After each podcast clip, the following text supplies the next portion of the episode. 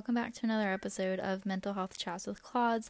I'm so sorry if you hear my cat meowing in the background. He's super needy and a complete attention whore. But anyways, um yeah, so it has been quite a while since I've last released an episode because I've just had a whole bunch of things going on in my personal life between work and school. It just got to me. So now that I'm in quarantine for the next God knows how long, I have an ample amount of time. So today we're going to talk about how to get shit done in quarantine because dang, can I tell you, it's been hard. So I think a lot of us are just having a difficult time wanting to even get out of bed. Like we make to-do lists that go literally unchecked for days so they just end up piling up. And it's especially difficult when there's a sense of normalcy right now. Like things feel like they're okay, but then also out of panic at the same time. And that's literally the best way I can also explain anxiety. Like shit feels okay, but you feel super panicky on the inside. Um, but anyways, um, and I just feel like no one really knows how to react because it's like you see people going to the grocery store. There's people still walking in the park and you know, doing things with their kids and riding bikes, and then everyone on the news is freaking out like we're all about to die. Um, so that's kind of just where the confusion stems from. And I've tried to stay in my routine because that's kind of like what they've recommended. Because for the love of God, I don't want to be waking up at 5 a.m. with my alarm. So everything that I've been, you know, doing before work, I've just kind of pushed back a few hours. So I'd still get in a semi dressed outfit type thing for work. Um, and then I would still do my hair and some light makeup.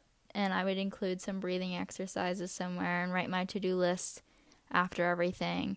That way I can't be like, okay, I'm still in sweatpants and a sweatshirt. I'm not doing jack snot today, so screw this to do list.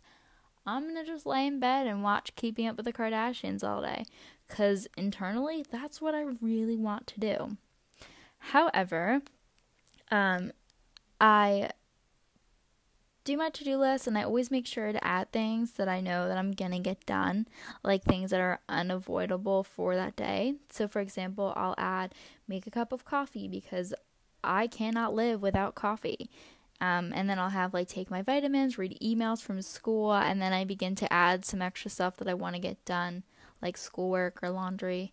That way, when the unavoidable things get done and I begin to check them off the list, I feel more motivated to do the other stuff too aka like the extra stuff. But I also don't punish myself or berate myself if I can't get to absolutely everything on my to do list, which comes with being a perfectionist because at times, like, I think that some of us feel like absolutely everything has to be done, but like, it's okay if not everything's done. Like, if your life doesn't depend on it, if someone else's life doesn't depend on it, then add it to tomorrow's to do list and remind yourself that you got done what you could with the time you had and that you're human.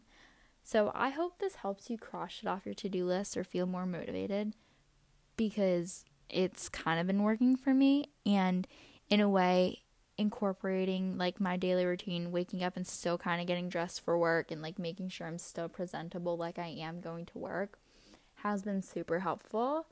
Um, and I know it was recommended by WHO, the World Health Organization, that we kind of continue with our normal routines as we possibly can. But you know, but do the best that you can and it's okay to feel like you can't handle things right now because it's a crazy time. It's confusing. We've never really I know I haven't, but some of us also haven't lived through this type of a panic before. So like we don't know what the heck we're doing. And all the media outlets have very different information. Like I feel like some outlets you're getting you know, we are ahead of the curve or like we're super behind and we're running out of hospital beds.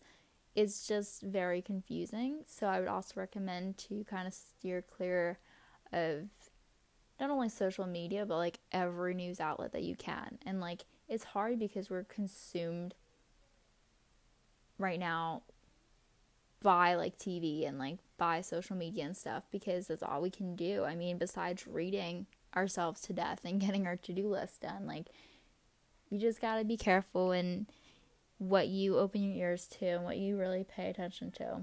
But yeah, good luck with the rest of this quarantine. Remind yourself that you are human. And thanks for coming back to listening to another one of my episodes.